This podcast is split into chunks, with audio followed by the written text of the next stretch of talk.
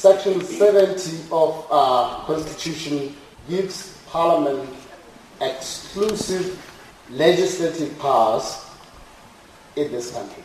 This is former Alliance of Democrats legislator Debo Lehlwenya. He proposed the motion of no confidence in the Prime Minister which led to elections, but he has lost his constituency and now he has been elected Deputy Speaker of the National Assembly unopposed. In that regard, this leadership shall forever remain responsible to ensure that everyone understand and uphold that principle. Also unopposed, Sephiri Motanyane was Speaker from 2012 to 2015. He retired from politics in 2012 and his return is seen as the voice of reason in a parliament expected to be highly charged during reforms. Speaker of the National Assembly, Sephiri Motanyane.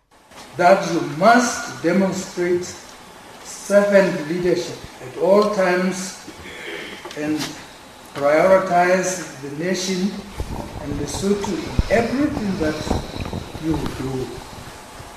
Lesotho, Lesotho, be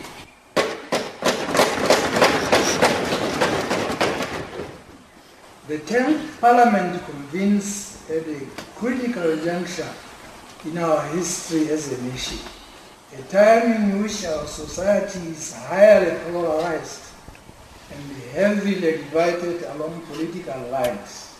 Finding a lasting peace for Basotho will undoubtedly be one of the main challenges that the new government will face. For now, outgoing Prime Minister Pakalitha Mosisili remains in his seat until he hands over to the new government. Ke tlapanya hore ke tla tshepahala mme ke tla boloka botshepehi ba nnete An incoming Prime Minister Tom Thabane will be inaugurated on Friday. The Speaker is not impressed that women, youth and the disabled are still not adequately represented, but those that have made it have already taken positions. Dr. Moeketsi Majoro of the All Basotho Convention. We have been in here before. We have been thrown out. We have a little bit of experience now. We are not going to make the same mistakes as we did before.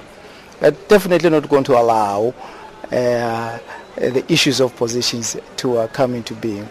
ABC is the largest party in, in this grouping. Our responsibility is to carry our partners along and to ensure that they enjoy the warmth that ABC can offer it, so that we have a stable coalition. That's where we are going to go. Debo Sikata of the Lesotho Congress for Democracy. Specifically, like I said, when coming to the security agencies, we know they are interested.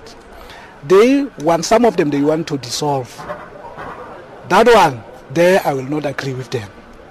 For sure, if they come, come up with that one and they come up in, inside the constitution of Lesotho and saying that we have to agree to dissolve the army there, that one, then I will not. I will not agree with them. And Tsepang Tsita-Mosena of the Movement for Economic Change. I think we should expect MEC to come with um, a change in mindset for the politicians and for Basotho in general. And much as we can be a small player, we are a small player in a very short space of time, and I think the influence of the people outside is the one that should be driving uh, the direction of the government. So we will be listening, we'll be having our ear on the ground, we'll be forceful enough to try and steer change on both sides of opposition and government. After the swearing in, the National Assembly is adjourned indefinitely until after the inauguration of the Prime Minister to be followed by the much awaited appointment of cabinet. I'm Takwana in Maseru, Lesotho.